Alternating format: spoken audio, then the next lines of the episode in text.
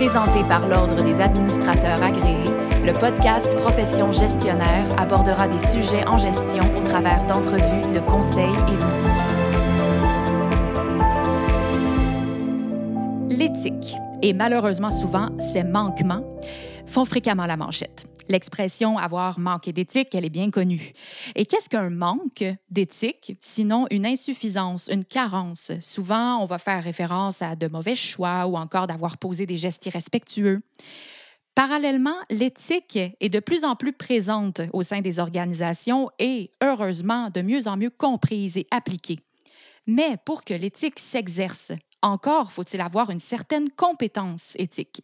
Mettre ensemble ces deux termes-là, éthique, compétence, ben, c'est toutefois moins fréquent, c'est moins connu.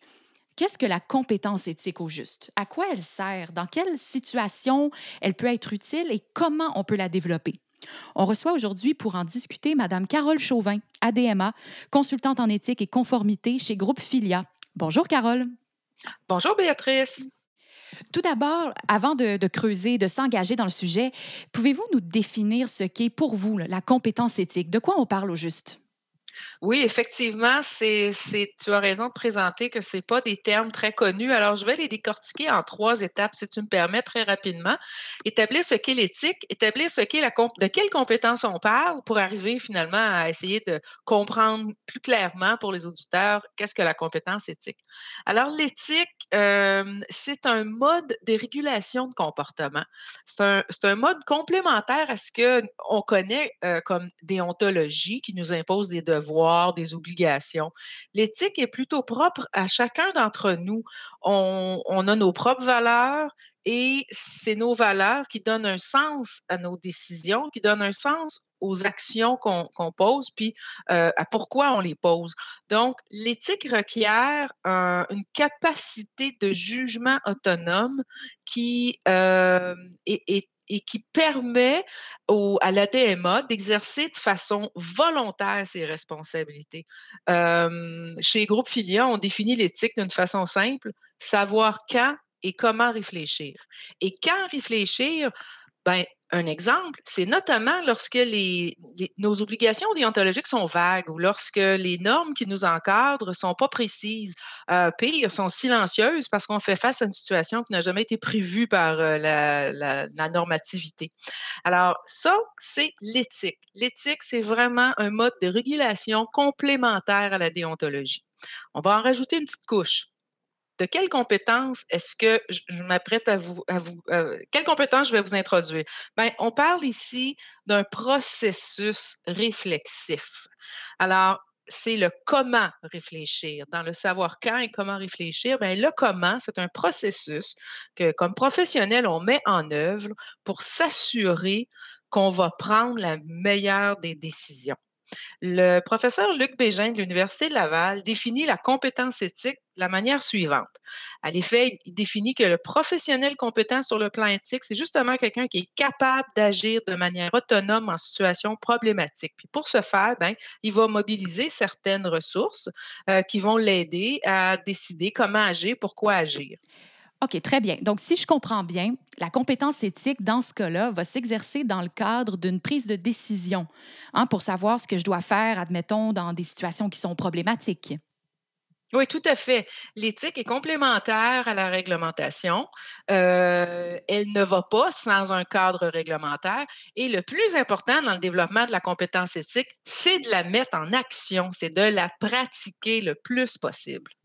Mais, ça, c'est intéressant. Comment on peut mettre en action, comment on peut pratiquer la compétence éthique? Ben, il suffit de structurer sa réflexion éthique. Le processus réflectif auquel je faisais référence tantôt est, possible à, disséquer un peu, si je peux me permettre l'expression. Euh, alors, la première étape à faire, bien sûr, c'est de nommer la situation éthique qui nous préoccupe. Alors ici, on pourrait penser à une situation où, comme ADMA, comme gestionnaire, je dois acheter des panneaux de plexiglas pour les employés du bureau. et là, j'ai deux fournisseurs. Un fournisseur au Québec qui est plus dispendieux qu'un fournisseur étranger. Euh, alors là, je débute ma réflexion. La première chose que je vais faire, c'est que je vais consulter mes normes, mon, carré de sable réglementaire. Donc, je vais tenir compte des règles de mon industrie, des lois et des règlements qui m'encadrent, des normes organisationnelles ou des normes euh, professionnelles, comme mon code de déontologie, et aussi peut-être les valeurs de la corporation ou de l'employeur que j'ai. Euh, ils vont me dire comment agir. Euh, dans mon exemple, je pourrais avoir, par exemple, à retenir des exigences de la CNESST ou à appliquer des normes en approvisionnement. Si je trouve ma réponse dans le cadre réglementaire, ben, ce n'est pas, une situation éthique. C'était juste un questionnement et une situation de conformité peu, puis je trouve ma réponse dans l'encadrement réglementaire. Par exemple, euh, si dans mon entreprise, je n'ai pas de directive concernant euh, favoriser l'achat local ou je n'ai pas d'obligation de nécessairement choisir le plus bas soumissionnaire, ben là, je demeure avec l'enjeu que, que, je présentais tantôt, à savoir est-ce que j'achète plus cher au Québec ou moins cher à l'extérieur. C'est vraiment intéressant, je trouve, cette nuance-là entre l'enjeu éthique et l'enjeu réglementaire. Si je reprends, par exemple, euh, vous avez mentionné l'exemple du gestionnaire qui doit acheter des plexiglas pour le bureau. Dans ce cas-là, la réponse, elle se trouve pas du côté légal ou normatif, puisque rien n'est prévu dans les règlements ou les valeurs corporatives à ce sujet-là. C'est bien ça? Oui, oui, oui. Donc, il, il n'y a rien pour se guider. Donc, on est dans une situation qui est éthique parce qu'il faut enclencher sa compétence éthique pour être en mesure de prendre la meilleure décision dans les circonstances. Et la compétence éthique, bien, pour la mettre en action, il y a quatre exigences qui, prises bout à bout, finissent par arriver à nous donner une, belle décision.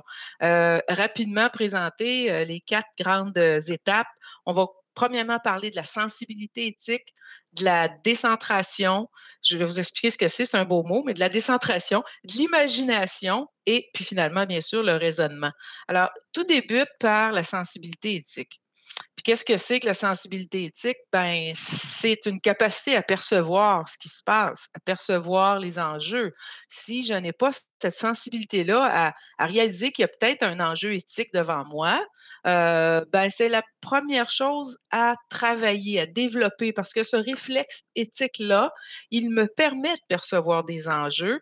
Et euh, donc, si je reprends toujours mon même exemple, si je, suis un peu sur le pilote automatique, puis je cherche le meilleur deal, excusez l'anglicisme, euh, puis que je ne me pose pas de questions, ben, je vais probablement choisir l'entrepreneur qui me coûte le moins cher, puis euh, je vais passer à d'autres choses. Je n'aurais pas vu d'enjeu éthique. Mais si j'ai cette sensibilité-là, et je suis capable de percevoir, oh, une minute, on est dans une situation particulière actuellement, le contexte là, euh, de la pandémie mondiale où les économies locales sont durement impacté. Euh, bon, est-ce que, euh, est-ce que je dois en tenir compte dans quelque chose aussi simple que d'acheter du plexiglas? Alors, c'est pour ça qu'on parle d'une zone grise très souvent quand on parle d'enjeux éthiques parce qu'il n'y a pas de bonne et de mauvaise réponse. Il y a de bonnes et mauvaises réflexions pour arriver à prendre sa décision. Puis, c'est les valeurs qui, qui, qui nous gouvernent là, rendu à cette étape-là. Si je peux me permettre de pousser un autre cran euh, ma réflexion euh, au-delà de la sensibilité éthique, parce que c'est vraiment la première étape, la décentration, c'est une capacité de se mettre dans, les souliers des autres, de percevoir la situation euh, d'un point de vue différent du nôtre. c'est notamment très aidant pour sortir un peu de notre carcan. On, est confortable avec notre lecture à nous, mais quand on se met dans les chaussures d'un autre, on peut voir autrement. Comme par exemple, euh, si je me questionne sur les propriétaires de l'entreprise pour laquelle je, travaille, quelle serait leur perception face à la situation devant laquelle je suis? Est-ce que j'achète au Québec ou j'achète à l'extérieur? Euh, mon supérieur immédiat, quelle serait sa perception de ma décision? Peu importe laquelle je prends. Les employés, les employés où je travaille, les autres fournisseurs avec lesquels, euh, lesquels j'ai déjà des relations d'affaires aussi, comment percevraient-ils cet enjeu-là? La décentration permet, c'est un effort, il faut s'arrêter, ça ne prend pas euh, plusieurs heures, mais ça permet de, de, faire un 360 un peu alentour de l'enjeu de qui nous est présenté. D'accord, parfait. Donc, je comprends bien le, processus réflexif derrière ça, les, les, étapes réflexives. Mais là, Encore là, je n'ai pas résolu mon enjeu éthique. Donc, en tant que gestionnaire, si je reprends encore une fois votre exemple plus tôt, où est-ce que je vais les acheter finalement, mes, mes plexiglas? Vous avez raison, je n'ai pas terminé ma réflexion. Je suis encore en train d'activer ma compétence éthique parce que l'étape qui me reste, c'est ce qu'on appelle l'imagination morale. C'est un beau terme pour tout simplement euh, euh, concrétiser les impacts de ma décision les impacts sur euh, ces parties prenantes-là que j'identifiais tantôt. Puis pour les fins de, de, la discussion, on va en, résumer à juste une, mettons l'entreprise, mon entreprise, l'organisation pour laquelle je travaille. Alors, quels seraient les impacts positifs pour l'entreprise que j'achète euh, au Québec, quels seraient les impacts négatifs pour l'entreprise que j'achète au Québec, et la même chose, quels seraient les impacts positifs si j'achète à l'international et quels seraient les impacts négatifs sur l'entreprise si j'achète à l'international? C'est en confrontant ces perceptions-là, les conséquences de mes choix possibles sur l'organisation, que je devrais être en mesure de me positionner, à savoir auprès de quel fournisseur, dans ce cas-ci, je vais m'approvisionner. Donc, finalement, ce il y a peut-être un conflit de valeurs qui va émerger et je vais devoir en privilégier une. Puis c'est ça, décider en éthique, souvent, c'est de prioriser une valeur par rapport à l'autre. Dites-nous, est-ce que la compétence éthique se développe uniquement sur le plan individuel ou elle peut être développée de manière collective, par exemple, disons, au sein d'une équipe de travail? Ah, quelle belle question. Les deux, les deux, les deux, les deux. Avant de pouvoir devenir collective, par exemple, euh, la compétence éthique doit être bien exercée puis bien comprise par les individus qui composent l'équipe. Parce qu'en équipe, on va s'entraider. Là où un employé est meilleur en sensibilité à percevoir des enjeux, un autre va être meilleur pour euh, faire ce 360-là auquel je faisais référence et ainsi de suite. Somme toute, par contre, à la tête d'une équipe, il y a nécessairement un gestionnaire et lui, il va avoir un rôle de catalyseur, si je peux utiliser ce terme-là, c'est-à-dire qu'il va non seulement encourager et soutenir ses employés à développer leurs compétences éthiques, mais il va participer aussi euh, aux prises de décision. Il va pouvoir mettre en place des formations, il va pouvoir participer à des rétroactions sur des décisions passées qui, euh, qui comprenaient bien sûr des enjeux éthiques. Alors, c'est en partageant les acquis à travers toute l'organisation qu'on euh, est en mesure de faire face ensemble à toute nouvelle situation qui sont non réglementées. C'est ça, la réglementation, euh, touche, à fait état de ce qu'on a vécu dans le passé, puis on met des, le législateur met des normes pour empêcher la survenance ou répéter des actes déviants, mais on est souvent dans de la nouveauté. Et puis, je, je, dois avouer que les entreprises qui euh, déploient leurs compétences éthiques euh, ont vraiment beaucoup d'avantages concurrentiels par rapport à d'autres entreprises. Mais oui, j'imagine, mais ça, en tout cas pour moi, ça me paraît tout à fait évident qu'on y trouve des avantages. Et quels seraient, disons, selon vous, ces avantages-là à promouvoir le développement de la compétence éthique au sein d'une organisation? Premièrement, on parle d'une gestion de risque. Euh, on peut éviter des déraillements quand on a euh, une sensibilité éthique euh, très affûtée, notamment par rapport à la réputation de l'organisation. on peut aussi, bien sûr, agir en prévention plutôt que toujours en coercition. vous disiez d'entrée d'entrée de jeu les manques d'éthique. Ben, le fameux manque d'éthique, on sanctionne une fois que l'acte vient ou comportement pas vraiment bien favorable a été posé, mais si on a fait une approche beaucoup plus préventive, déployer sa compétence éthique, euh, ben, on n'est plus toujours en train de corriger, on, est beaucoup plus en prévention. Euh, c'est une façon aussi, comme je le disais tantôt, de gérer les, incertitudes, les situations plus complexes euh, qui nous permettent de sortir de la routine, sortir de, ben, on a toujours fait ça comme ça, pourquoi on changerait? Ben, pourquoi on changerait? Parce que les choses changent, le contexte change, et puis ça permet donc de garder très vivant la compétence éthique au sein de l'organisation. Il y a même un chercheur français, un monsieur Le Boturf, qui considère que la compétence éthique est un avantage concurrentiel difficile à copier. Et il n'a pas tard parce qu'il faut, faut, réaliser que c'est facile d'en parler, mais développer la compétence éthique sur un point de vue collectif au sein de l'entreprise, ben, ça prend effort, volonté et temps. C'est vraiment très éclairant tout ça. C'est ce qui concluait le balado sur la compétence éthique. Merci beaucoup pour votre participation à Profession gestionnaire, Carole.